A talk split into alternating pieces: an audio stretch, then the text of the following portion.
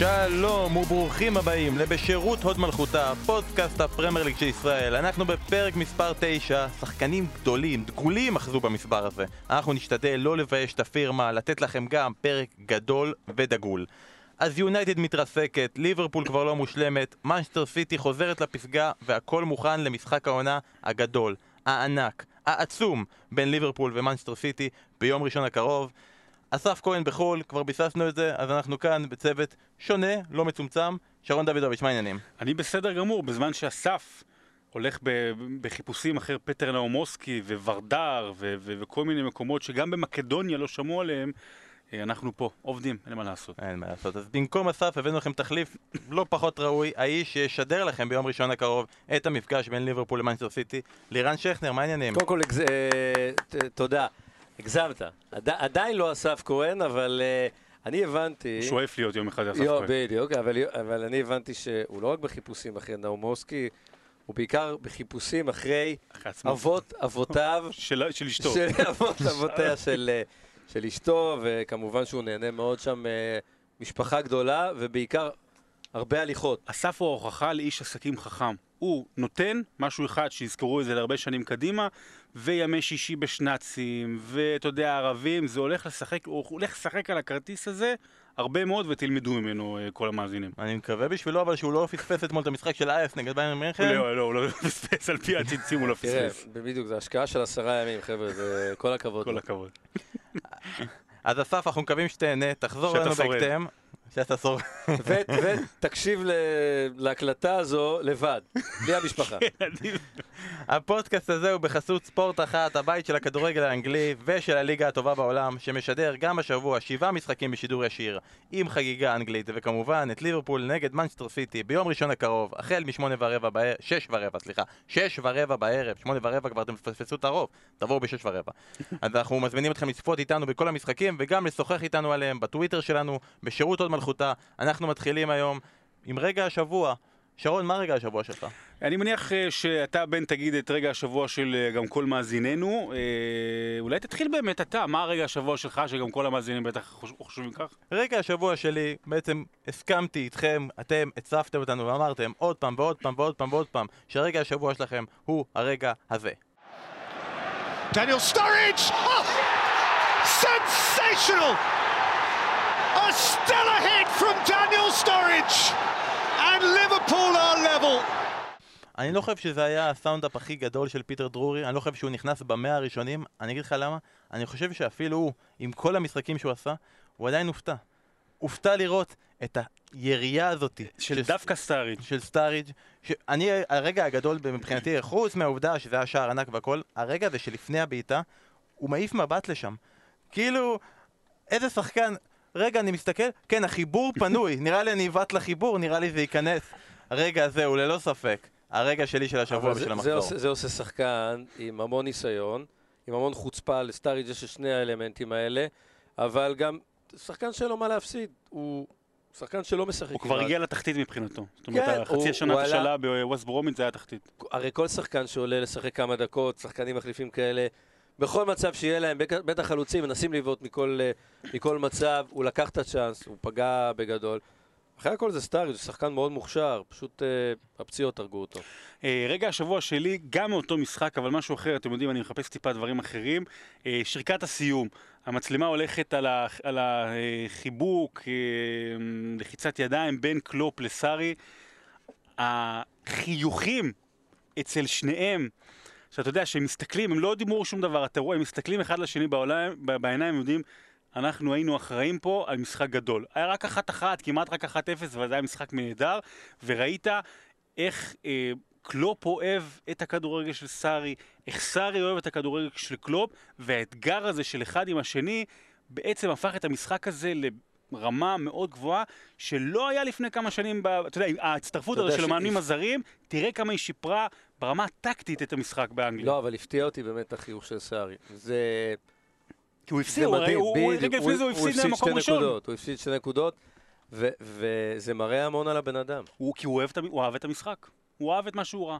לא ניצחו, אבל הוא אהב, ובגלל זה קל מאוד לאהוב את סארי, דרך אגב. גם אנחנו אהבנו את מה שראינו. לירן, אני הרגע שלך. נשאר, אני נשאר באותו, אה, באותו משחק, ושמעתי קודם את שרון, אה, מדבר עם, אה, עם טיקר האגדי, או מישהו... מיליור אה, מנשה האגדי. כן, טיקר. בדיוק.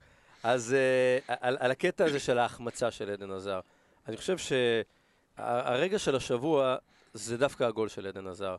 כולם מצפים, כולם יודעים שצריך להימנע ממנו, ובכל זאת, עדן עזר, ארבעה ימים אחרי הגול הגדול בגביע הליגה בא, ודופק כרטיס, ומוכיח, יותר ממוחמד סאלח בעונה שעברה, מוכיח שהוא השחקן הטוב בליגה, באמת, לא ברמה אחת. הוא- בכושר הנוכחי. בכושר הנוכחי הוא באמת שחקן בלתי ניתן לעצירה, והוא אה, הוא הראה את זה בשער הזה. חוץ מעל ידי אליסון.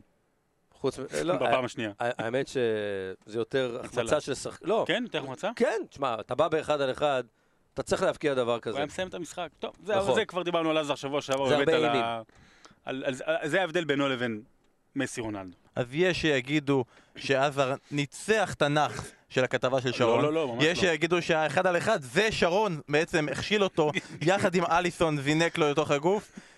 נראה אולי בהמשך, אנחנו נדבר על זה, האם עזר הוא שחקן חודש ספטמבר שלנו ואנחנו נראה עוד הרבה דברים בהמשך, כי יש לנו פרק גדוש ועמוס עם דיבורים על מנסטר יונייטד ועל היריבה שלה בשבוע הקרוב ניוקאסל ואנחנו נתכונן בצורה מדהימה לליברפול נגד מנסטר סיטי כולנו עם כל אנשי הערוץ ועם אורחים מיוחדים ויש לנו גם עצות פנטזי ושאלות שלכם ששלחתם לנו ואנחנו נענה.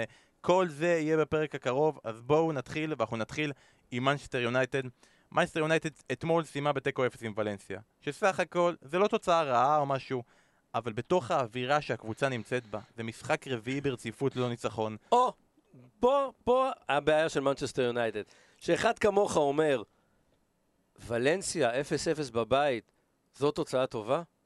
זו לא, תוצאה לא, טובה. לא תוצאה רעה. זו- אבל זו תוצאה רעה זו בשביל תוצאה מנצ'סטר טובה יונייטד בבית, כי הם בבית. ניצחו שבוע שעבר, אז זה נכון. בסדר וזה אבל, וזה. אבל זה בדיוק העניין, שמנצ'סטר יונייטד צריכה לנצח בבית את ולנסיה, כמו שתגיד על ריאל מדריד, שאם היא לא מנצחת בבית את ולנסיה, זה לא טוב. אכן, ואתה יודע, מנצ'סטר יונייטד, שמענו את סקולס, קודם כל סקולס יוצא על, על מוריניו, אומר שזה disgrace, אתה יודע שזה מביש איך שהקבוצה נראית, רואים כל מיני תמונות, מאתמול היו, הרי זה היה הערב הראשון של מנצ'סטר יונייטד בליגת האלופות, אז היו כל מיני, היה את, אה, מה שמו, האגדה, זה ששיחק במנצ'סטר יונייטד ואחרי זה במנצ'סטר סיטי משנות ה-70, סלח לי, ברח לי השם, אג- אגדה, דניס אגדה. לאו.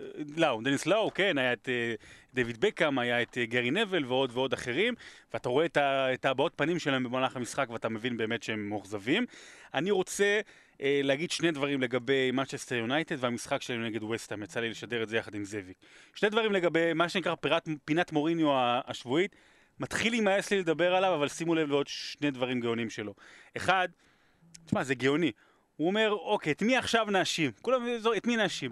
הוא אומר בסוף הדברים שלו, במסיבה, ב, ב, בריאיון אחרי המשחק, הוא אומר, כל הכבוד לסקאוט של וסטהאם שהביא להם את איסה דיופ, בן אה, 21, בלם, עלה להם איזה 22 מיליון פאונד, היה, היה באמת טוב והכל, ואתה רואה, ודרך זה הוא מעביר ביקורת על הסקאוט שלהם, שמי הוא הביא לו, בסך הכל הוא הביא לו את אריק באי, או את לינדלוף, שהוא מוריניו עצמו רדף לא אחריו רוצה. שנה שלמה, הוא, הוא לא- רדף אחריו שנה שלמה בפורטוגל והביא אותו. אה, אז הוא העביר שם ביקורת, ועוד דבר אחד באמת מטורף, המוריני, הוא גם ביקר את העבר על הנבדל בשער הראשון שהיה עם, שסבלטה היה בנבדל ואז הוא מוצא את פיליפי אנדרסון, והוא אומר, אם היה VAR, אם היינו משחקים בליגת אלופות, השער הזה לא היה מאושר. מנצ'סטר יונייטד בקיץ האחרון הצביע נגד, נגד VAR באנגליה. אתה יודע, אז הוא עם עצמו. עכשיו אני רק אסגור את העניין הזה באמת עם מוריניו ולגבי מנצ'סטר יונייטד, מה הבעיה שלה משלל הבעיות, שנגיד אין לה פיליפי אנדרסון. עכשיו, מה זה אומר? לאו דווקא פיליפי אנדרסון עצמו, שאני יודע שהוא בעבר היה, בעבר היה מחוזר שם. השחקן הזה, האחד, שיכול לתת את המסירה הנכונה, את הפס הנכון, ויש להם את זה, פשוט זה לא נראה שמישהו עושה את זה כרגע. הפיליפי אנדרסון, זה מה שחסר להם כדי שיהיה לפחות נחמד לראות אותם. לא, זה, זה קצת יותר עמוק מזה. אה, זה לא פיליפי אנדרסון, פשוט השיטה של אה, ז'וזה מוריניו, שהאמת שכבר הרבה אומרים, אין לנו שיטה, אין לנו, אין לנו דרך, אבל השיטה הזו של... אה, אתה לא מחפש את היצירתיות, אתה מחפש קודם כל איך לא לספוג, וה, והדבר הזה שאמרת לגבי אה, אה, למה אין לנו דיופ כזה, אז זה מנוגד למוריניו. מוריניו הוא, שחק... הוא אה, מאמן מאז פורטו, שבא לקבוצות גדולות וקונה בהרבה מאוד כסף. הוא לא מחפש את, ה... את הילד, את האשרף חכימי. והוא קנה, או- הוא הביא, הוא הביא באי, הביא את לינדלוף, זאת אומרת, בהגנה, הביאו שחקנים. אבל זה לא תגליות, זה לא... לא, זה נכון, לא... שחקנים מוכרחים. שחקנים כביכול מוכרחים, הסתבר שזה לא מספיק טוב. אבל אה, זה לא מספיק, ומוריניו כבר לא רוצה לחשוב, הוא לא... הקטע הזה של ה scouting, הוא, זה באמת לא מעניין אותו. הוא רוצה את הכוכבים הגדולים, הוא רצה את פוגבה, הוא מצטער על זה, הוא רצה את לוקאקו, הוא רוצה את, ה, את אלה שכבר עשו. ו... וזה לא מספיק, צריך גם לאחד אותם בחדר ההלבשה. למוריניו אין, אין את זה. אנחנו לא נסגור רגע את מוריניו, אבל אנחנו נתייחס לזה שיונייטד עם הפתיחת עונה הכי גרועה בליגה מאז 1989-1990, זה הפתיחת עונה הכי גרועה בתולדות הפרמייר ליג שלה, וצריך לחשוב בעיקר נגד מי היא עשתה את זה. כלומר, אם אוהדי יונייטד בהתחלת העונה, שהם היו מאוד מתוסכלים מזה שאין רכש והוא מבקש בלמים ולא מגיעים, אם היה למשהו אחד להתנחם בו, הם היו מתנחמים בזה שיש להם לוח משחקים קל בתחילת נכון. העונה. הם היו באים ואומרים, יש לנו את לסטר, וברייטון, וברנלי, וווטפורד, ווולס, וווסטהאם, וכמה ו"ים, וואו, אלוהים ישמור. לוח שכלל בתוכו רק קבוצת top six אחת, טוטנאם, בבית. וזה מה שמתחיל להם את העונה הכל כך גרועה, וזה מה שגורם לכל הלחץ הזה. ולירן, אני רוצה לשאול אותך, לגבי המשחק הזה נגד וסטאם, שידרת עשרות, מאות משחקים של מנסטר יונייטד. האם זכור לך משחק שבו יונייטד עולה עם רביעיית קישור של פלאיני, מטיץ', פוגבה, מקטומיני? כלומר, רביעיית קישור שכולם שלושה בערך... קשרים וחצי אחוריים. כולם אחורה. נכון. כולם אחורה. נגד. אתכם- לא, אני לוקח אתכם לתקופת, אה, לתקופת סר אלכס הסוף, פרגוסון. הסוף של פרגוסון. תשמע, היה יכול להעמיד פתאום הרכב שכולל, אה, אני מדבר איתך אפילו המון אחורה. שחקנים אפורים. להעמיד את פול סקולס, אבל מאחוריו רוי קין, ניקי בת, וזה את השוודי, אני לא זוכר את השם, בלומקוויסט נדמה לי, שזה זה בדיוק, אותה, זה בדיוק אותו, אותו מערך. אבל, אתה יודע, אבל ה- נגד מי? שוב, גם, גם נגד וסטהאם, הוא היה יכול לעלות עם הרכב כזה, אבל הגישה הייתה אחרת, ואתה יודע, כשפול סקולס ורוי קין נמצאים שם, אז הכל נראה אחרת, הרוח אחרת, והמגינים תוקפים, ושני החלוצים שהיו, אני כמובן נותן לך משהו היפותטי, אבל אה, עזוב, הגישה של מוריניו מבאסת את כל מי שנמצא סביב מנצ'סטר יונייטד, גם את השחקנים כנראה. אני לא נמצא בחדר ההלבשה, אבל רואים את זה על הדשא. רואים את זה גם עכשיו, אחרי המשחק נגד ולנסיה, הוא בא ואמר, חלק מהבעיה שלנו שהשחקנים שלנו לא מספיק טכניים. יש לנו בעיית טכניקה. אתה מדבר כאילו, אלכסיס סנצ'ס, תשים את פלאיני כל משחק, תהיה לך בעיית טכניקה, זה נכון? אני אומר, כשאתה מדבר נגד אלכסיס סנצ'ס, שחקן שהוא ואגב, עצמו הוא, הוא הביא, זה שתמיד איכשהו, בסוף, הכדורים עולים, והוא מנסה... והוא עושה את הגולים, כן. והוא, כן, איכשהו פלאיני מוצא את עצמו משווה מול דרבי קאונטי, פלאיני, הכדורים הוא עולים מבשל. אליו, כן, איכשהו הוא כאילו בא להציל אותו, וזו הבעיה. ואלכסיס סנצ'ס, אתה התחלת לדבר על זה באמת, בן ש... זה הבעיה שכשיש שחקנים טכני- טכניים, אז אה, יש, יש, יש בעיה, אה, וכי הם, הם, הם לא פורחים כרגע תחת אה, מוריניו. חוץ מאלכסי סנצ'ס אתה יכול לראות כל הזמן שיש איתו ריבים. אתמול כאילו ב- באנגליה פרסמו שיכול להיות שהוא לא ישחק יותר, באותו יום כבר עלה בהרכב. כן, בסן. אה, יש את העניין הזה שכולנו עקבנו, של פוגבה. דיברנו על זה ארוכות שבוע שעבר, הבמאי האנגלי כיסה את זה כל הזמן, שוטי מפוגבה למוריניו, ממוריניו לפוגבה, על החילוף שהוא הוציא את פוגבה, ורגע אחרי זה הם כבשו, נראה לי, מוריניו חגג את אותו רגע, לצערו. אבל השאלה אם פוגבה זה רק תירוץ. כלומר איזשהו שחקן שהוא בחר לריב איתו, כל האש הולכת אליו, ואנחנו מתעלמים מזה שיש פה בעיה גדולה הרבה יותר מיונייטד מאשר בסוף שהוא יפוטר, זה מרגיש כאילו זה לא אם הוא יפוטר, אלא מתי הוא יפוטר. הוא יגיד, כן, הסתכסכתי עם פוגבה, ופוגבה רצה שאני אלך, ולכן הם הלכו עם השחקן היקר והעיפו אותי. לא, הם מעיפים אותך, אם זה יקרה, בגלל מה שאתה מציג, בגלל התוצאות, בגלל שאתה פוגע ברוח של יונייטד, בגלל ששחקני עבר, סמלים במאנסטר יונייטד אומרים, אי אפשר לראות את זה יותר. אני, אני אמרתי את זה שבוע שעבר בחצי צחוק, אני היום פחות צוחק בזה, שאתה יודע, עוד פעם, זה לא ריאלי בעולם של היום, אבל כן, גם מוריניו וגם פוגבה, כי גם פוגבה איכשהו מתנהל, וגם להעביר ביקורת נגד המאמן, וגם האוהדים לאט לאט יותר ויותר סולדים ממנו, ואומרים, רגע, מילא תעשה את כל הדברים האלה באינסטגרם כשמנצחים, אבל לא עכשיו, אה, אז ששניהם... יעוף, אולי זה, זה ייתן איזשהו רענון למנצ'סטר יונייטד, אבל זה ידוע, אתה יודע, גם האוהדים אה, החריפים ביותר מדברים על זה, נגד האוהדים החריפים ביותר לא אוהבים שאנחנו יוצאים נגד מוריניו, אנחנו בתקשורת, אומרים, זה קודם כל מלמעלה, אד וודוורד, אד וודוורד שמחפשים קודם כל כמה המניה תעלה, ואיזושהי גישה שגם ראינו אותה המון המון שנים של, בארסנל, גישה שקודם כל ההצלחה הכלכלית, ורק אחרי זה ההצלחה המקצועית. זה הרבה יותר גדול ממוריניו, זאת אומרת, קל מאוד ללכת למוריניו, כיף ללכת לבעיה של מוריניו, זה הרבה יותר רחב. העניין בפוגבה, אני מסכים איתך, פוגבה הוא איכס של שחקן, הוא לא, לא, זה לא אמרתי. אני מסכים לא. איתך שהוא איכס של שחקן. איכסה פיכסה. הוא לא, הוא לא שחקן אהוב באף מקום. אתה לא רואה אוהדים שקוראים בשמו אולי בפתיחת עונה, אבל הוא אף פעם לא היה שחקן לאביבל. זה, זה לא, זה לא, הס, הסימפטום הוא באמת הרבה יותר גדול מהשחקן הזה שנקרא פוגבה. מוריניו איבד את חדר ההלבשה, יכול להיות שפוגבה באמת מאוד חזק שם, אבל אף אחד לא בעד פוגבה, זה הרבה יותר גדול מזה הבעיה, שכולם רצו שמוריניו יצליח, ועכשיו... אוהדים רוצים שהוא ייכשל. תקשיב טוב, אני לא יודע כמה זה מייצג, אבל חבר'ה שבטוויטר, אה, לקראת המשחק וזה, כשהם, נגיד, הם, הם בעד שלא רק שיהיה 2-0, אלא שיהיה גם 4-0, והם אומרים את זה בשיא הרצינות, הם רוצים, היום יש קהל גדול של מנצ'סטר יונייטד, אני לא יודע כמה זה מייצג, מי שאנחנו רואים בטוויטר וברשתות, שמתים, שהיא תפסיד היום הרבה. כן, אבל אני חושב שבתחילת הדרך הייתה איזו תשוקה שהחיבור הזה בין מוריניו ליונייטד יהיה וואו. אני גם, אני הייתי לגמרי בעדו, כי זה אתה. יודע, המאמן כמעט הכי גדול בעולם, הקבוצה כמעט הכי גדולה בעולם. זה גם מישהו שהתקשורת הכי אוהבת, לא יעזור. הוא עדיין אהוב התקשורת באנגליה, בי פאר מכולם, יותר מפפ גואדיולה. כמה שהוא מעצבן, התקשורת יותר ברור, יונקת גם ממנו. כי הוא, כי הוא כוכב, הוא באמת כוכב. אז מנצ'סטר יונייטד במצב גרוע, והיא פוגשת ביום שבת קבוצה שהיא במצב לא פחות גרוע, וזו ניוקאסל, שפתחה את העונה, היא כרגע מתחת לקו האדום, היא השיגה שתי נקודות בלבד משבעה מחזורים. אה, יש לה כרגע ארבעה הפסדי בית רצופים מתחילת העונה, זו פעם ראשונה בפרמייר ליג שזה קרה לה. היא הפסידה הפעם ללסטר, אחרי שהיא ספגה שער מלסטר זה היה נראה כאילו היא לא יכולה לחזור.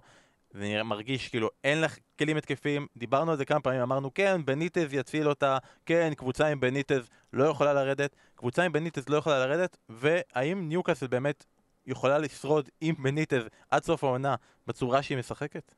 אה, כן, כי ניוקאסל לא רחוקה מהקבוצות מעל הקו האדום. ניוקאסל הייתה במצבים כאלה, אומנם לא מצב גרוע כזה. היא מול יונייטד תשלים משחקים מול חמש גדולות. זאת אומרת, היא עברה חודשיים די קשים, הגרלה מאוד קשה. ולכן, אתה לא יכול, בגלל שזה רפה בניטז, או בזכות העובדה שזה בניטז עם ניסיון, אתה רואה גם, לא מדברים כרגע על פיטורים, ותכלס הוא עם אותו הרכב בעונה שעברה נשאר בליגה. אבל זה, אני יודע, יש, יש שלוש קבוצות ב, בליגה האנגלית שסיימו את הקיץ במאזן חיובי. ווטפורד שמכרה את רישרליסון ב-50 מיליון, טוטנאם שלא עשתה שום דבר, וניוקאסל, שגם היא לא עשתה בעצם שום דבר, והדבר היחידי שעשתה זה הביאה trade. מושאלים. לא, הביאה, היא עשתה trade, אה, גייל שלחה לווסט ברומיץ', אם אני לא טועה, ורונדון רונדון הגיע. הגיע לניוקאסל, אז זו אותה קבוצה עם אה, חלק התקפי מאוד מאוד חלש, מאוד מאוד חלש, אה, ואתה יודע, זה... אני לא יודע אם כמה מהמאזינים הצעירים שלנו, אני מדבר את ה-25 ומטה, יודעים, זוכרים, וגם ראיתי את זה השבוע, ניוקאסל היא עדיין אחד מהמועדונים, מה שנקרא franchise, שישה שבעה הכי גדולים, מדוברים, נכון. חזקים, יציב, לא יציבים, אבל חזקים באנגליה. זה מועדון, זה האצטדיון, 50 אלף למעלה, סנט ג'יימס פארק, הוא ענק, והוא מלא בכל משחק, וזה מסורת, וזה, וזה באמת הולך, ומייצגת את הכדורגל היפה, אתה יודע, קווין קיגן וכאלה, והיא כרגע מאוד מאוד רחוקה משם, וזה, וזה מאוד מאוד מאוד מאכזב, ואם ניוקאסל לא, אתה תצליח... יכול להגיד מאכזב, כי לא ציפית לא, שניוקאסל זה מאכזב כי אתה רוצה שהיא תהיה, לא, כי אתה רוצה שהיא תהיה למעלה, כי, כי זה מועדון שאם הוא נמצא למעלה בצמרת, אתה בקל... אם הוא נמצא טוב, אם הוא טוב כמו לפני 20 שנה, אתה הופך את, ה... את הליגה שלך לטופ 7. אתה הופך את הליגה שלך לטופ 7. זה לא הבלחה רגעית של לסטר, וזה לא הבלחה של ברנלי, או אפילו לא אברטון, שגם הייתה גדולה פעם, אבל זה, זה ניוקאסל. אבל זה הכל תלוי גם בבעלים. זאת אומרת, נכון. מייק אשלי לא רוצה להשקיע. הוא לא נותן, הוא לא, שונאים אותו. אה, ברור, אז אני אומר, מייק אשלי זה בעיה גדולה מאוד בכדורגל האנגלי, סימפטום שיש גם בהרבה קבוצות קטנות בצ'מפיונשיפ, של אנשים שאוהבים להיות בעלים של קבוצות, יש לנו, היה לנו אחד כזה עד לא מזמן גם בארץ. בן אדם שאוהב להיות בעלים של קבוצת כדורגל ולא רוצה למכור, ורוצה שיצלמו אותו כל הזמן, הוא בעלים של אה, אימפריה אדירה בשם ספורט דיירקט, אבל אני אומר, הוא הבעיה, בניטס לא הבעיה, בניטס עושה נפלאות עם סגל רע, אני חושב שגם העונה הוא יצליח לשרוד, כי העונה, קבוצות התחתית האחרות חלשות יותר ממה שהיה בעונה שעברה. אין ספק שבניטז הוא לא הבעיה. Uh, התייחסת לקווין קיגן, קיג, קווין קיגן התראיין השבוע ברדיו הבריטי, אמר שניוקאסל כבר עשר שנים חיה בסיוט. עשר השנים שמייק אשלי אחראי עליה. מייק אשלי אגב הגיע למשחק נגד לסטר, שנה וחצי הוא כבר לא היה במשחק, הגיע, זקן, הגיע. והסיבה המרכזית שהגיע זה שאולי הוא כן רוצה לרכו, אה, למכור, לא לרכוש. הוא מחפש קונים, מדברים על זה שפיטר קניון שהיה ביונייטד ובצ'לסי רוצה, מחפש איזה כמה אנשים שיבואו ויעזרו לקנות יחד איתו, הוא התייחס לזה קצת בזלזול, אמר יופי, פיטר קניון רוצה לקנות, אבל אין לו כסף. בואו תביאו נכון, לי זה יכול אנשים. להיות רק פראייר, תביאו לי אנשים עם במרכאות כסף. שישים המון כסף, ואז יש לי יגיד, וואלה, אני אעשה פה קופה. אולי? ככה. יכול, אתה אולי יודע מה? תביב, תשמע, הוא יכול, אתה יודע, הוא עושה שם סקאוט וזה. יביא שם את לחמן, לחמן היה נגד ניוקאסל בגביע וופא. איך נכון, הקל- אין כמו בגביע- ל- כן, אין כמו להביא את היריב שלך. נכון? איך הקליטה הסלולרית של בניטז? האס.אם.אסים. בסנט ג'יימסס פארק, מלמעלה שומעים? יכול להיות. אז זה יהיה המשחק ביום שבת ב-7 ו-20, מנצ'סטר יונייטד נגד ניוקאסל, ערן, אתה משדר? כן. אה, אתה משדר הכל בסוף שבוע הזה, לא... לקחת הכל. אה, אנחנו רוצים, אנחנו נדלג על רוב המשחקים האחרים שהיו לנו במחזור הזה, כי אנחנו רוצים להתרכז במשחק המרכזי של המחזור הבא. רק לפני זה, חודש ספטמבר נגמר, אנחנו רוצים לבחור את המצטיינים של חודש ספטמבר. לגבי השחקן, נראה לי שיש פה איזה תמימות דעים. עדן עזר הוא שחקן חודש ספטמבר. כן, אני, אה, אין ספק, דיברנו על זה, אתה יודע, אה, ארבעה שערים, אני לא טועה, בחודש הזה. חמישה שערים. חמישה שערים בספטמבר, אה, מתוך שישה, ובאמת דומיננטיות, מספרים, וממש ממש בשיא. אם הייתי נותן מועמד אחר, שאתה יודע, רק בשביל עצם הדיון, הייתי אומר ונדייק. ונדייק. ונדייק. ונדייק, באמת, זה מדהים, מה- שהוא עושה שם מינואר, מה שהוא עושה בחודש האחרון, ובאמת ליברפול, שהיא, דיברנו על זה שבוע שעבר, שהיא עדיין לא בשיא שלה, הוא, ב, הוא, הוא בשיא שלו. אולי גם העובדה- הזו שהיה דיבור על זה שהוא יהיה פצוע והוא לא ישחק נגד צ'לסי. והוא עלה עם כאבים, והוא עלה עם בחזה. ו- אבל אתה רואה שכל אוהדי ליברפול מתעסקים לא אם סאלח ישחק, לא אם מאנה ישחק, לא מי החלוץ, מי הקשר, ונדייק. האם ונדייק ישחק. אז יכול להיות שזה באמת אה, טיעון טוב. לגבי מאמן, פה יש קצת אה, דעות שונות ומשונות. לירן, מי מאמן החודש ספטמבר שלך? אה, הלכתי עם אה, נונו ספיריטו, יש פה 10 נקודות מ-12 זה המאמן של וולס. של וולפס. זה בדיוק אותה תפוקה של ליברפול בחודש הזה, והמאמן הזה לוקח קבוצה, תשמעו, הוא הביא כמה שמות, אבל השמות האלה זה לא שמות פורטוגל, חוץ מנבס, הפוטנציאל העתידי לנהל את נבחרת פורטוגל במגרש, וז'ואאו מוטיניו, בעצם הכוכב היוצא של נבחרת פורטוגל.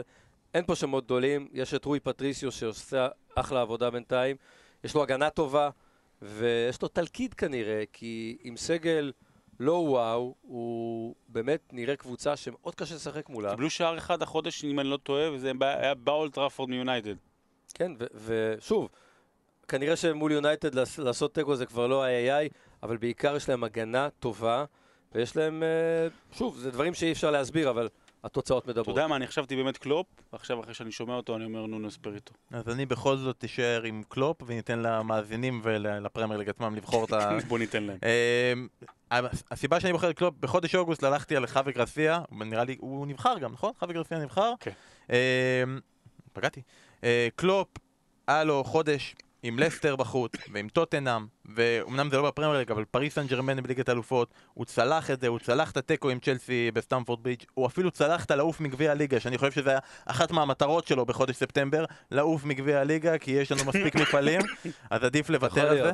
אני. חושב שבאמת, יש חודש שמגיע, אז מגיע. הוא כלומר, בגלל זה הוא שם את מורנו, כדי שהאזאר יוכל לפרפר לפרפר אותו. אז, אז קלופ, אספיריטו, אנחנו, אנחנו עדיין, עכשיו נראה לי שכנעתי את לירן. לא, לא, לא, קלופ בטוח לא, אני חושב ש... בטוח לא. לא, אני אומר, ליברפול עושה מה שמצופה ממנה. הדבר היחיד הלא מצופה זה היה ניצחון מול טוטנאם, שזה באמת היה ניצחון הדרך, של הדרך, עוצמה. גם הדרך, כן. בדיוק, היא הראתה שם עוצמה. אבל אה, שוב, המבחן מגיע אה. באנפילד ב- ביום ראשון. להשיג תיקו מול צ'לסי זו הייתה תוצאה, שוב, של המון אופי. ו- ואין ספק שקלופ הוא מאמן ענק, אני מאוד אוהב אותו, אבל הקטנים, שלוקחים את הקבוצות שלהם ל-12-13 נקודות בפתיחת עונה, זה, כן. זה... צריך לפרגן. בזה אני מסכים גם איתך, ואנחנו מזמינים גם אתכם בטוויטר שלנו לכתוב עם מי אתם מסכימים, מי מאמן החודש שלכם, מי שחקן החודש שלכם. תפציצו, אנחנו נשמח לשמוע, ואנחנו עכשיו עם המשחק המרכזי של המחזור. אולי משחק העונה, כן, משחק העונה מספר 2, 3, מתוך כמה, כן, יש הרבה משחקי עונה, וזה באמת משחק העונה. אני רוצה להתחיל איתך, לירן. שידרת משחקי עונה. שידרת משחקים גדולים, שדר פרמייר ליג כבר 10 שנים, פחות או יותר? 13. 13, רואה, יותר מפחות. מי סופר אבל? מי סופר? האם היה משחק שאתה זכור לך בשנים האחרונות שסומן מתחילת העונה זה יהיה משחק העונה שסופרים אליו הנה במחזור השמיני כן, היה, היה קודם כל כשמוריניו ו- מוריניו ופפ הגיעו לקבוצות של מנצ'סטר, הציפייה הייתה מטורפת למשחק ביניהם כבר אחרי ארבעה מחזורים. שוב, גם בעונה שעברה, אני עדיין חושב שהיריבות של מוריניו ופפ, למרות הירידה הגדולה בערך שלו כמאמן, יריבות שאין כמוה בכדורגל. כן, אבל זה משחק מעניין, זה לא משחק עונה. אבל זה מה שהיה בעונה שעברה. ליברפול של העונה היא קבוצה שהיא אפילו יותר גדולה ממנצ'סטר יונייטד של העונה שעברה, ולכן המשחק הזה מעורר ציפיות, כי יש קבוצה גדולה מאוד שקוראים לה מנצ'סטר סיטי, כביכול הטובה בעולם, ויש מי שקורא תיגר, שבתת מודע של המון אנשים, כולם רוצים שהיא תהיה ראשונה. אז זה תפריט מנצח ל... למשחק מלא ציפיות, שאין ספק שהוא משחק בין שתי הקבוצות הכי טובות היום באנגליה, למרות אדן האזאר, למרות צ'לסי, עדיין הן הכי איכותיות. אז אנחנו רצינו לדעת מי הפייבוריטית. אז שאלנו את אנשי ספורט אחת, התייעצנו איתם, מה הם אומרים, מי הפייבוריטית, ליברפול או מנצ'סטר סיטי. בואו נשמע. בעיניי זה משחק מאוד מאוד שקול, משחק אה, של שוויון כוחות די מוחלט. הפייבוריטית במשחק לטעמי זו ליברפול. היסטורית לגוארדיולה יש בעיות עם קלופ, ליברפול נראית מצוין השנה, הסגנון של סיטי מתאים לליברפול, לכן אני חושב שליברפול היא הפייבוריטית, ודאי שהמשחק באנפילד. הפייבוריטית שלי היא ליברפול. בזכות אנפילד, היא חייבת להראות עליונות על סיטי, וזו ההזדמנות. למרות הביתיות של אה, ליברפול, לדעתי מנצ'סטר סיטי כרגע איכותית יותר, על הקווים יש לה יתרון אה, מסוים, וגם במגרש, בעיקר בקישור ובחלק ההתקפי, ולדעתי מנצ'סטר סיטי תנצח. אני חושב שבסוג של משחקים אה, כזה אין פייבוריטית, שתי הקבוצות היום הטובות בכדורגל האנגלי שלא משפיע עליהן אם הן משחקות בבית או בחוץ. אז מוטי אומר שזה לא ביום יהיה חכם נתון להגיד כל מי אחת מהן פייבוריטית. יכולה לנצח בוא את נהיה לא המשחק, כך חכמים. שלהגיד על? מישהי שהיא טובה יותר או. פייבוריטית זה אני לא חושב יהיה חכם. שליברפול, אה, איך שהיא מגיעה למשחק הזה, במיוחד העובדה שהיא, שוב, יש פה עניין של מומנטום, שהיא לא הפסידה בחוץ לצ'לסי, השער הזה של סטארידג', אה, מה אתמול סיטי, שמאוד מאוד התקשתה במשחק שלה בליגת האלופות, זה מעניין גם מה ליברפול תעשה היום. ליברפול בבית, אה, כשיש לה את הבעיות שלה, סאלח לא בכושר, מנה ירד, החלק הקדמי בעייתי, אבל אתה אומר לעצמך, רגע, אז שקירי נכנס ועשה עבודה טובה, סטאריץ' נותן את הגול, אה, וסיטי, לא יודע, אולי כי התרגלנו, אז אתה אומר לעצמך, הנה, יש פה משהו חדש שיכול להתעלות, וגם אנחנו זוכרים היטב בשנה שעברה, זה התחיל עם 5-0 של סיטי, אבל אחרי זה שלושה מפגשים, פחות או יותר של נוקאוט של ליברפול. כן, אה, בעיקר השליטה, שוב, אם אתה זוכר, במפגש מול סיטי, במפגש באתיחד, אחרי שמנה הורחק, אז התחילה סיטי את הבליץ שלה, למרות שהיא כבר הובילה 1-0. המפגשים באנפילד הולכים בבירור לטובת uh, ליברפול, גם היסטורית, אבל בטח בשנה האחרונה, וזה קלופ מול פפ, וגם מוזן אמר דבר מאוד נכון, לפפ קשה עם קלופ. אני חושב שליברפול אה, פייבוריטית. אני חושב שהיא תנצח, אבל בוא נגיד ככה, אם סיטי תנצח, אף אחד לא יופתע, זה בכל זאת מנצ'סטר סיטי. אבל שאלה מאוד מעניינת, אני חייב להגיד, תראה, פפ, אה, סליחה, קלופ, הכי נוח לו עם פפ, יש אחוזים, הוא המאמן שהכי מצליח מול פפ, בגלל השיטה. כי השיטה של, של קלופ היא מצוינת נגד קבוצות שמחזיקות הרבה מאוד בכדור. היציאה החוצה, לא משנה השמות, אוקיי, סבבה. ליברפול השנה עושה גם וגם, או יותר נכון, עושה גם דברים שהיא לא עשתה. נגיד נגד פריס סן ג'רמן, נגד פריס סן ג'רמן, אתה אומר לך, זה, זה, זה קבוצה ברמה שלך, אולי אפילו על הנייר יותר טובה, כזו שאוהבת להחזיק בכדור, וליברפול החזיקה בכדור, ועדיין ניצחה, וגם ניצחה בדרמטיות, דרך אגב, דקה 90 והכל, כאילו הפוך מה-DNA של ליברפול, הפוך מההיגיון של קלופ, אז השאלה, האם נגד סיטי, שהולך לו כל כך טוב עם השיטה הישנה, הוא יחזור אליה, או שליברפול תעשה איזה מישמש של הכל, וזו שאלה טקטית נורא מעניינת למשחק. מבחינת המספרים שאמרת, הרקורד של אה, פפ נגד קלופ, פגש אותו ב-14 משחקים, 8 הפסדים, 5 ניצחונות ותיקו, הוא מאמן שהוא הפסיד לו הכי הרבה פעמים, אחריו מוריניו עם 5, כאילו לא קרוב בכלל, הוא גם היחיד שיש לו מאזן שלילי מולו ב- עם כמות משחקים, כלומר יותר משני משחקים כמו אנצ'לוטי וכאלה. שאלנו גם את אנשי ספורט אחד, מה דעתם ביריבות בין פפ לקלופ? מדובר פה בשניים מהמאמנים הכי טובים בעולם. אני באופן אישי מעדיף את, אה, מאוד מאוד אוהב את פפ גוורדיולה, אבל קלופ, אה, בסגנון שלו, הוא התאים את הסגנון שלו לגוורדיולה, הוא יצר מין סוג של אנטי וירוס לכדורגל של גוורדיולה.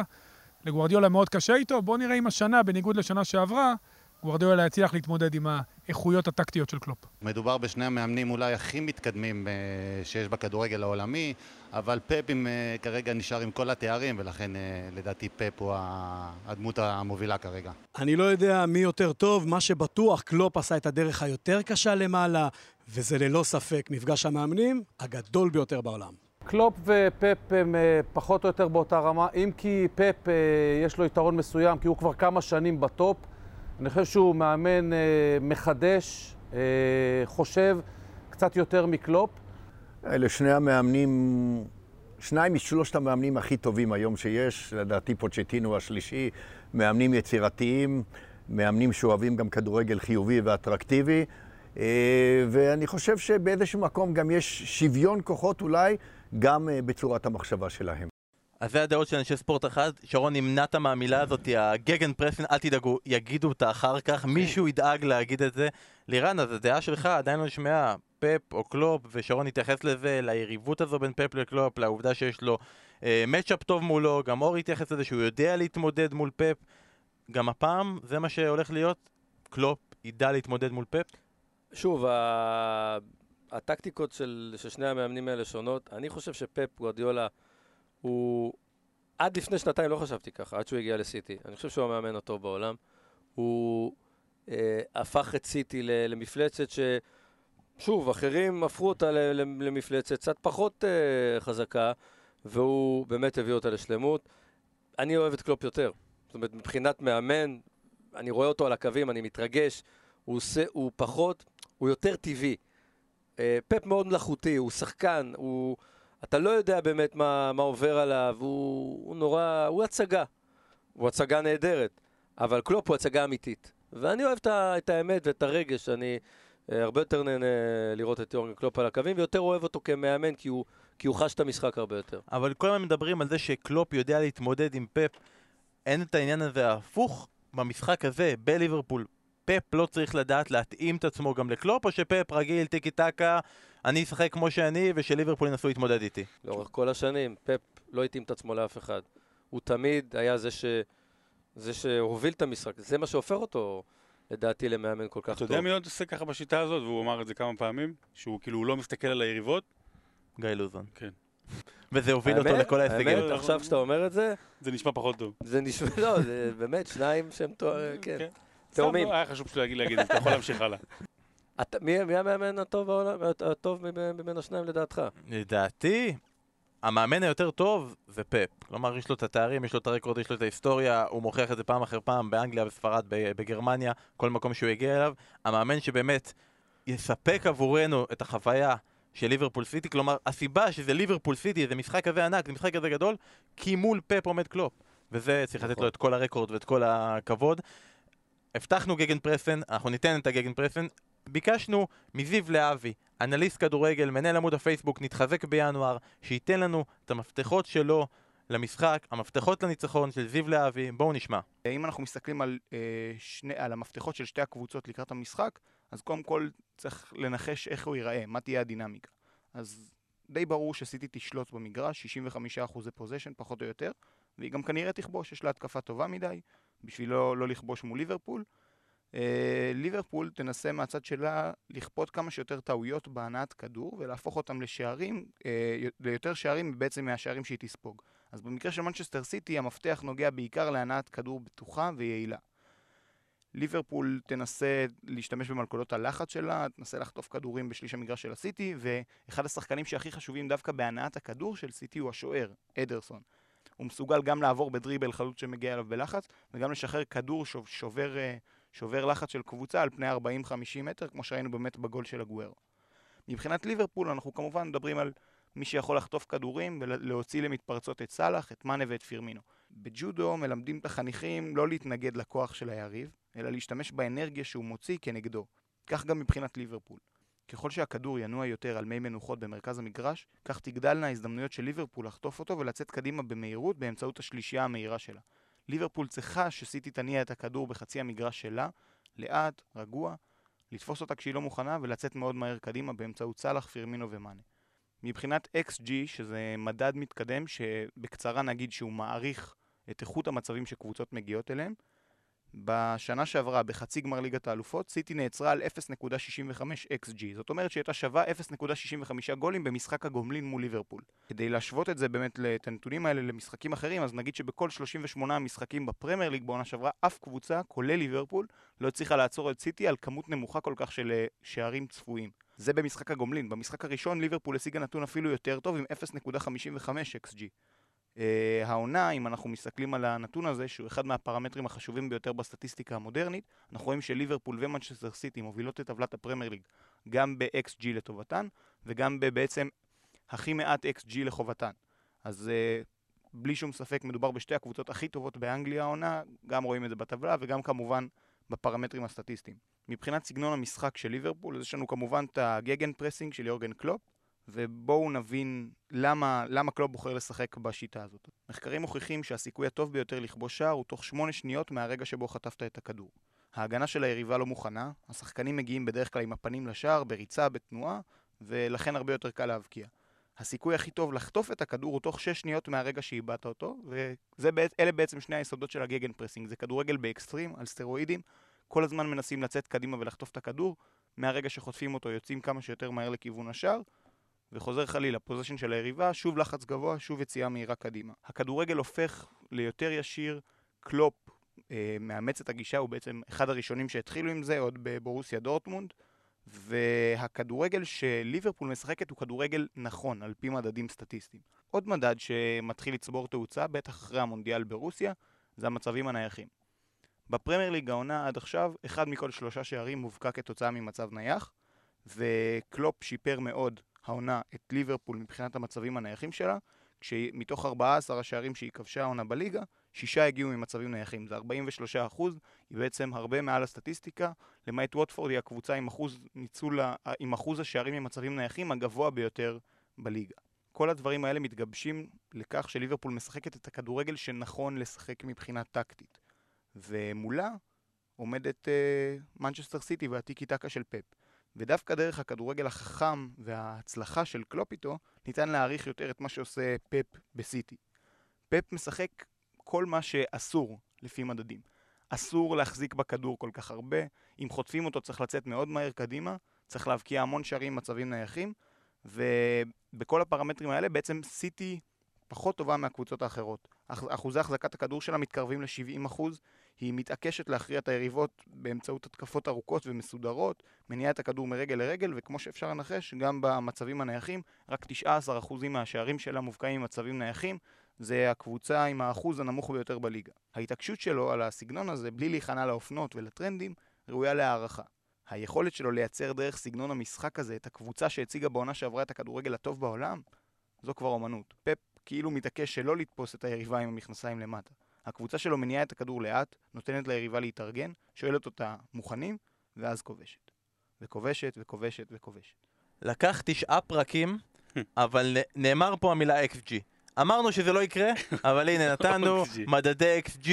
מותר, מותר, זה בסדר גמור. אז תודה רבה לזיו להבי, אני מקווה ששמעתם את הדברים האלה והחכמתם. אנחנו, אנחנו החכמנו. ובואו נדבר עכשיו על השחקן שיכריע את המפגש. מי מבחינתכם השחקן שיכול להכריע את המפגש? שרון, אני רוצה להתחיל איתך. זה שיכבוש את שער הניצחון. מי יכריע, ומי יכבוש את שער הניצחון? לא, דווקא מי שיכריע את המשחק יהיה מישהו כמו ג'יימס מילנר. אתה אומר ששער הניצחון יהיה בפנדל. לא, זהו, לא, לא, לא, זה דווקא, אני מקווה שמנה יבעט פנדלים בשביל הפנטזי. אבל מילנר... שמע, אנחנו מדברים על הרבה שחקנים שהם עדיין לא טובים בליברפול, ומדברים על ההגנה שהיא מצוינת, ומילנר, חוץ מזה שנזכיר לכם, הוא היה שחקן סיטי, הוא היה שחקן סיטי שזכה איתה גם uh, באליפות, הוא היה שחקן סיטי שלא תמיד קיבל את כל הקרדיט, זה שחקן סיטי ששוחרר ממנה, ואז ליברפול לקחה אותו, זאת אומרת ב free transfer, אתה יודע, הוא הגיע לליברפול, אה, אני אוהב את מה שיש לו להוכיח, ולפי דעתי מילנר, עם העבודה הרבה שלו, אתה יודע, מאחורה וביציאות קדימה, וכשכולם יהיו עסוקים באמת בסאלח ובמנה ופירמינו כמובן עם העבודה שלו, למילנר הוא מבחינתי האיש ה X factor, שיכול, לא אקס ג'י אבל האקס פקטור. אז שרון, ה X factor וה XG שלך גם כן זה מילנר. לירן, לפני שאנחנו מגיעים אליך, בוא נשמע מה אנשי ספורט אחד אמרו, מה השחקן המפתח שלהם.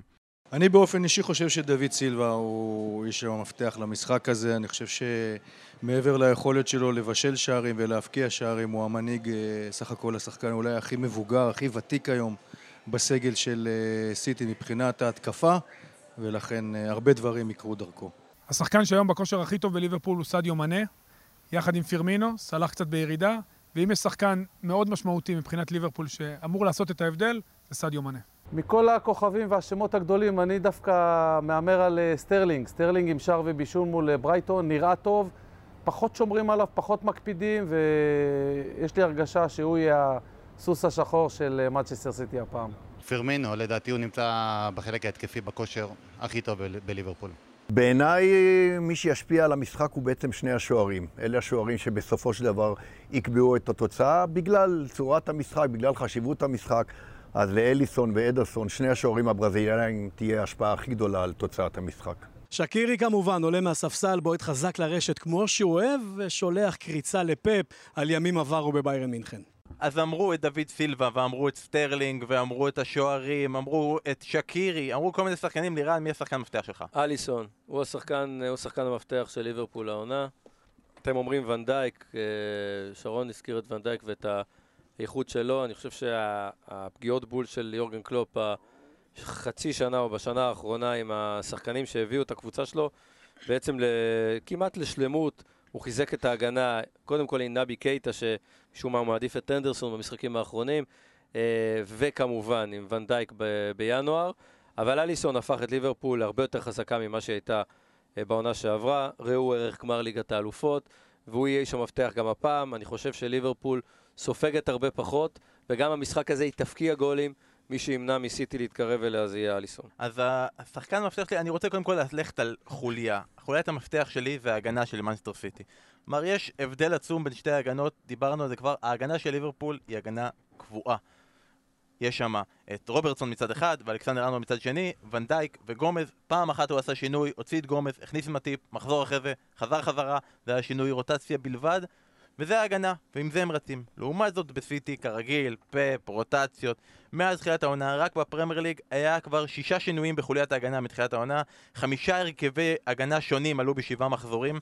כל פעם זה חיבור אחר, גם בגלל הפציעה של מנדי, אבל אם זה מנדי אז זה דלף וזה זינצ'נקו, ופעם זה לפורט, ופעם זה סטונס, ופעם זה קומפני, פעם זה אותה מנדי. כלומר, יש שם שינויים כל הזמן. מבחינתי, איזה חוליית הגנה שתפתח מאוד קריטית פה, ואם אני יכול לתת פה איזשהו... אני חושב שקומפני ואותה מנדי, אם אחד מהם יפתח, זה יהיה טעות. בעיקר קומפני, קומפני לא יוכל להתמודד עם המהירות אתמול הוא גם וההסתערות פתח, קדימה. נכון? עם הגול שהם קיבלו, אם אני לא טועה. אוקיי, אז אני חושב שזה הבעיה, חלק, אה, אם קומפני יפתח עם המהירות של אה, ליברפול והשעתה קדימה, קומפני כבר הוכיח שהמהירות קצת מאחוריו, זה יכול להיות בעייתי, אבל אם צריך לרדת לשחקן אחד, זה אדרסון. כלומר, אתה התייחסת לאליסון, אני רוצה לדבר על אדרסון. אדרסון כבר שנה בפרמייר ליג, והוא רואה איך פתאום כל הדיבור הולך לאליסון, והדיבור הולך לקפה, השוערים עם הכסף, והוא רגיל כבר להיות הסגן של אליסון בנבחרת ברזיל, שם הוא ככה פספס את המונדיאל.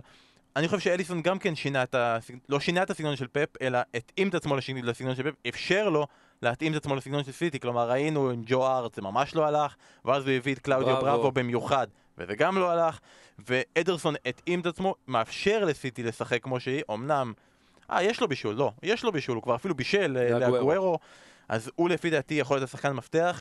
אה, השחקן הכי מעניין, אתה יודע, מפתח אמרנו אה, מילנר, השחקן המעניין, סליחה, רחים סטרלינג. אני יוצא לי במקרה השבוע לעשות עליו גם כתבה. שמעו, רחים סטרלינג, ממש בקצרה, אה, סיפור, אתם יודעים עליו ככישרון הגדול של הכדורגל האנגלי לפני נגיד חמש שנים.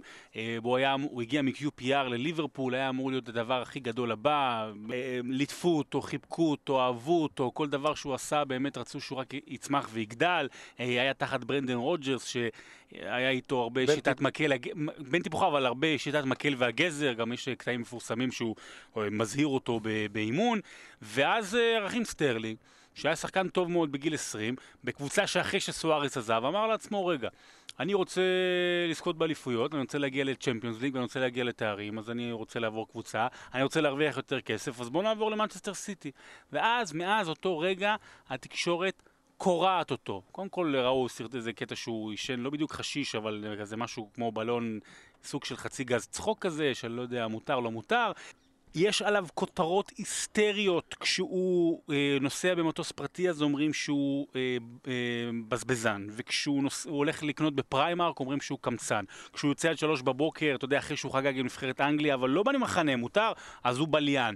אה, על נשים שלו על הילדים שלו. היה לו קעקוע קעקוע שהיה לו בר- הוא שם עכשיו קעקוע חדש של רובה לא רובה ממש כזה כן רובה גדול ברגל ימין וכולם אמרו ענק בשער ענק על הסל הנה רכים סטרלינג השחור, זה שמגיע מג'מייקה, הזר, קל גם להיכנס עליו, אז הוא עכשיו מעודד נשק ואלימות. הוא אומר, לא, אבא שלי נרצח על ידי רובה כשהייתי בן שנתיים בג'מייקה, הם עלו לאנגליה בגיל חמש, אז, וזו הרגל הבועטת שלי. יש פה משמעות יותר עמוקה.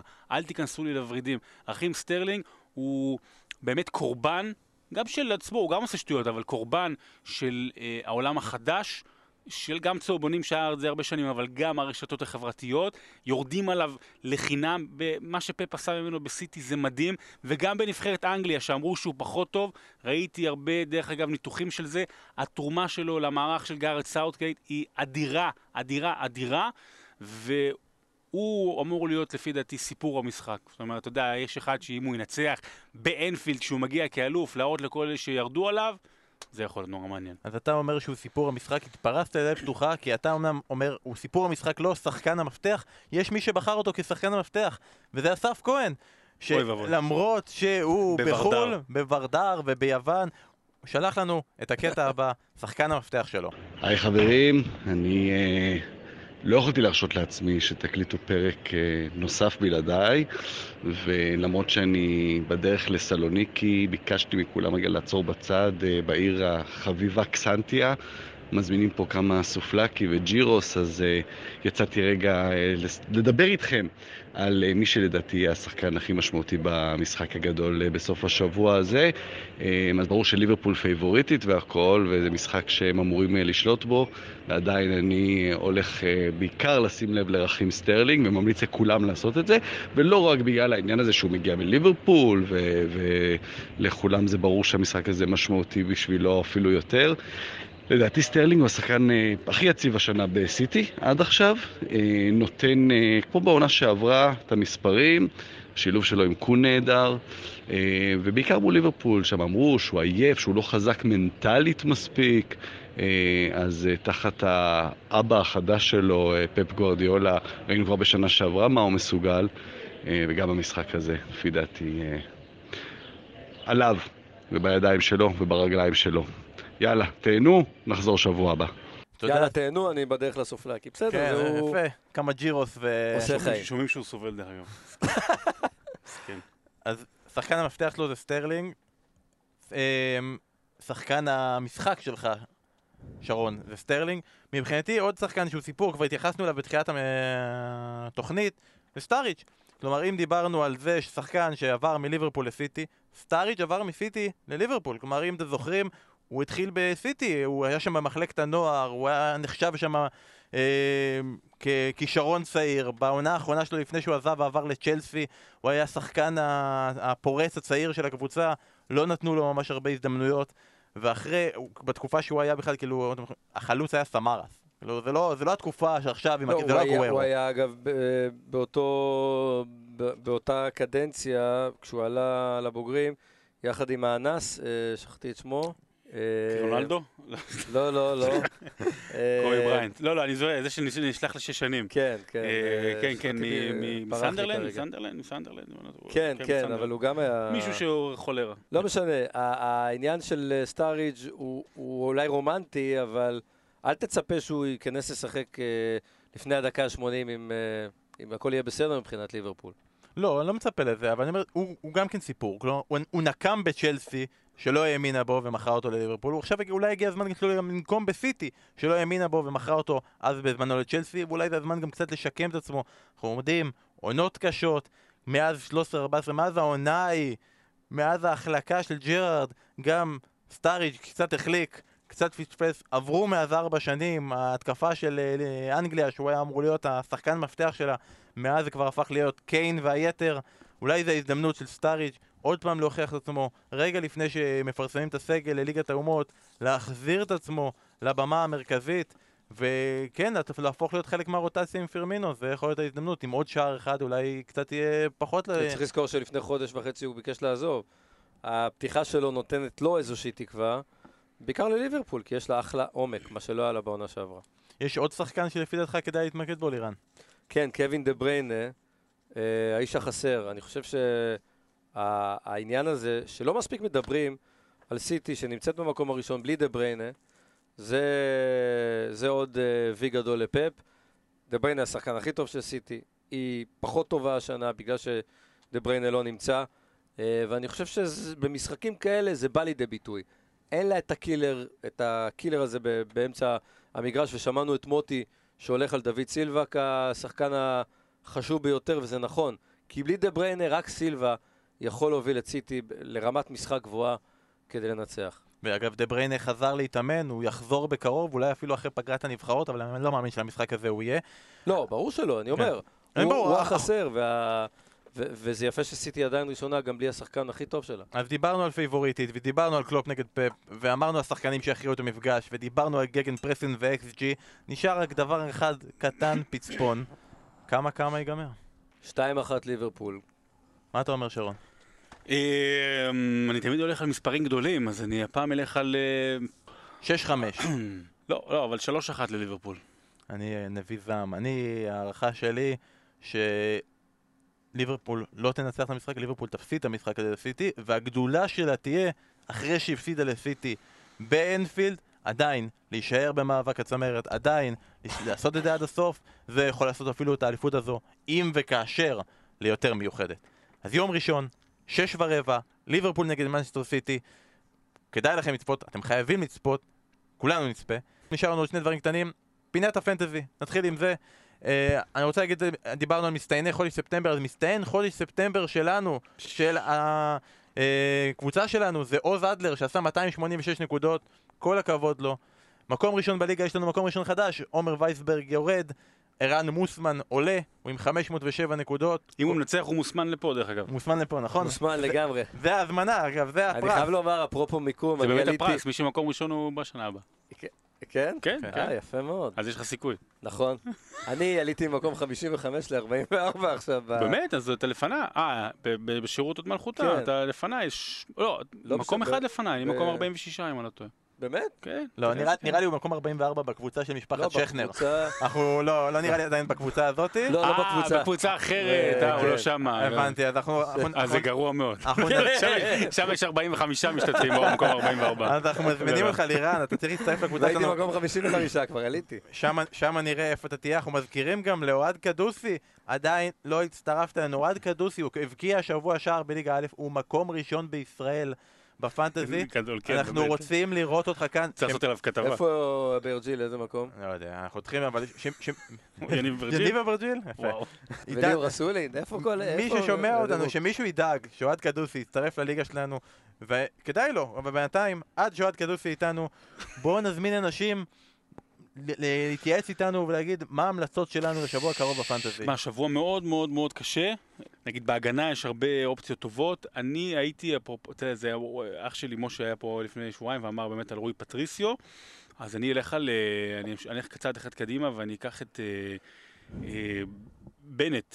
נכון? בנט עשה את הבישול השבוע? אה, לא, דוארטי. דוארטי, סליחה, דוארטי.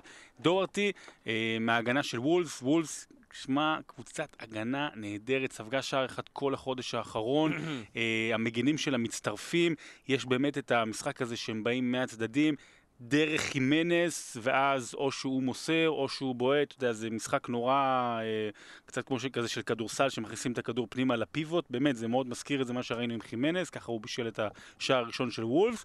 אז לכו על, אה, אם לא דוארטי אז בולי, שחקן הגנה מוולפס, מחירים מאוד נמוכים. אגב, דוארטי והדברים האלה שתמיד כיפים שהוא בישל למגן השמאלי, לג'וני כן, קסטרו, כן, כן, זה הכי כיף שמגן למגן, אני אשאר איתך בהגנה.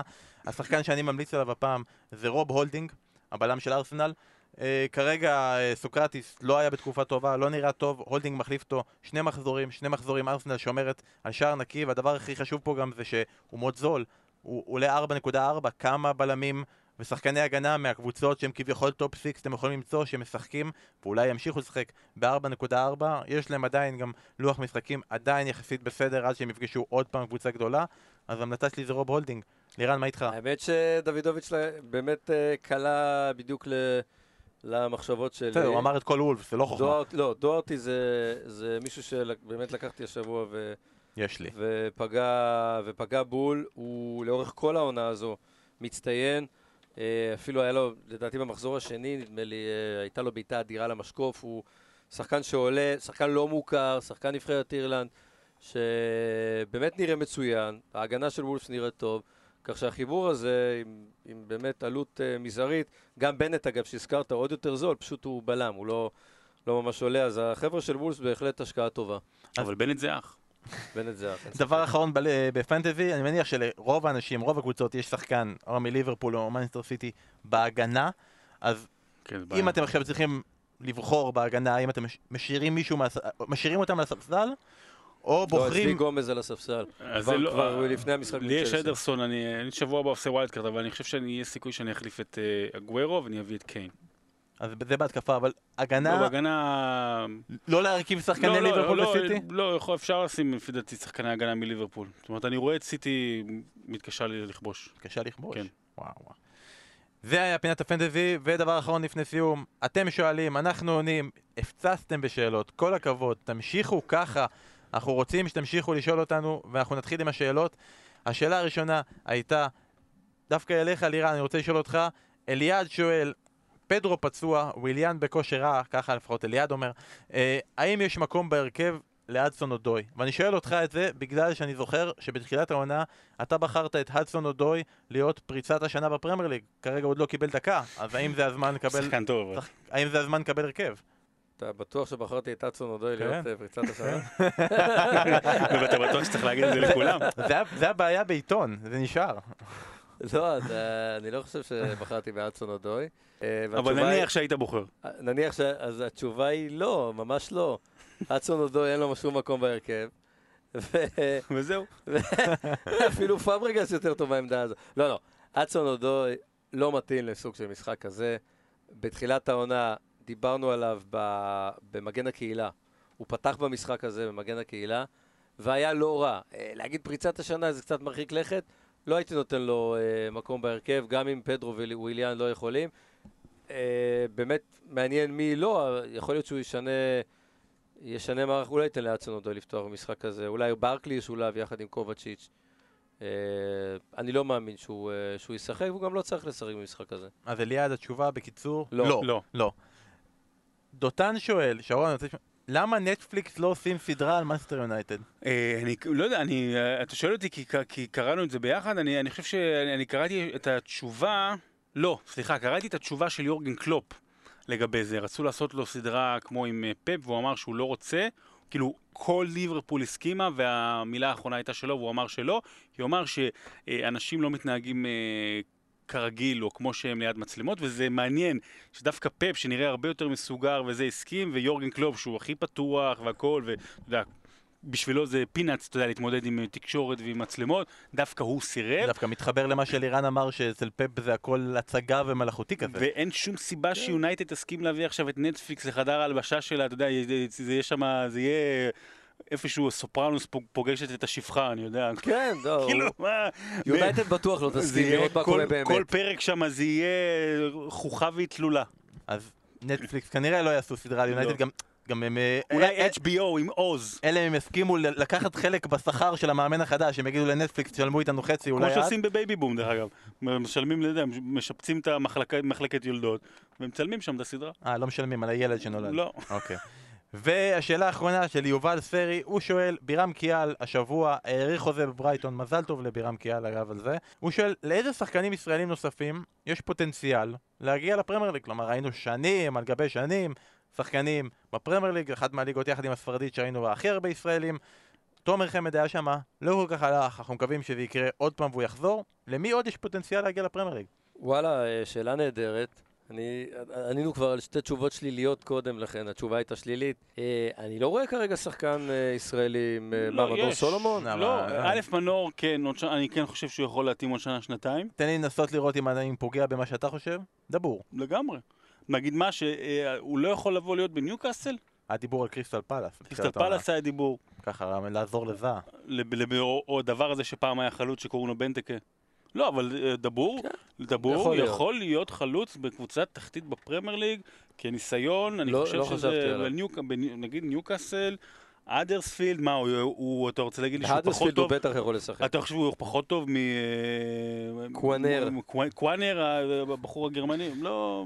לא קוואנר, פחות, אתה יודע, הוא גרמני, הוא גם הגיע כאילו מבונדסליגה או משהו כזה. ליגה שנייה תחתית אפילו, כן. אז אתה יודע, אין- אין אין סוג שבא, דבור יכול להיות שם, וחוץ ממנו, ברקוביץ'. דרך אגב, אני לא יודע אם המאזינים שלנו שמעו, אייל ברקוביץ' היה בשבוע שעבר במשחק באצטדיון בלונדון, היה במשחק בין ווסטהאם ליונייטד, אה, התראיין שם לטלוויזיה הפנימית של האצטדיון, כל הקהל ראה, שאלו אותו מה הרגע הכי גדול שלך כשהיית בשחקן ווסטהאם, אמר, שג'ון אורטסון בעט לי בפנים, וכל הקהל התפקע מצחוק. אייל ברקוביץ', תגידו מה שתגידו, הוא עדיין כוכב. כוכב. לא פלא אבל שהוא אמר את זה, הוא לא זוכר שום דבר שקרה לפני זה, זה. הזיכרון שלו הוא משם. בדיוק. אז זה השאלות שלכם, אנחנו מקווים שענינו כמו שצריך, תמשיכו להפציץ בשאלות, נמשיך לשמוח לענות. אז זה הכל להפעם. יום ראשון הגדול, המשחק המרכזי, ליברפול נגד מנסטר סיטי, עם לירן שכנר ועם אבי נימני, מ-6 ורבע. אבל אתם מחוברים למסך כבר הרבה לפני, כי ב-1 ו-50 יש פולאם נגד ארסנל, ואז יש סאוטמפטון נגד צ'לסי. הקיצר יש יום ראשון, קחו יום חופש. מזמן לא היה יום חופש. חג, צריך, לה- נכון. צריך להגדיר את זה כחג. אני עובד בערוץ, ואני לוקח יום חופש. רק כדי לראות את המשחקים, נראה לי זה מערך החלטות שגוי לגמרי, אבל אני ממליץ גם לכם, זה שלושה משחקים של ארסנל, צ'לסי, וכמובן המשחק הכי גדול של הפרמייר ליג, המשחק שמאוגוסט אנחנו מחכים לו, ליברפול נגד מנצ'סטר סיטי.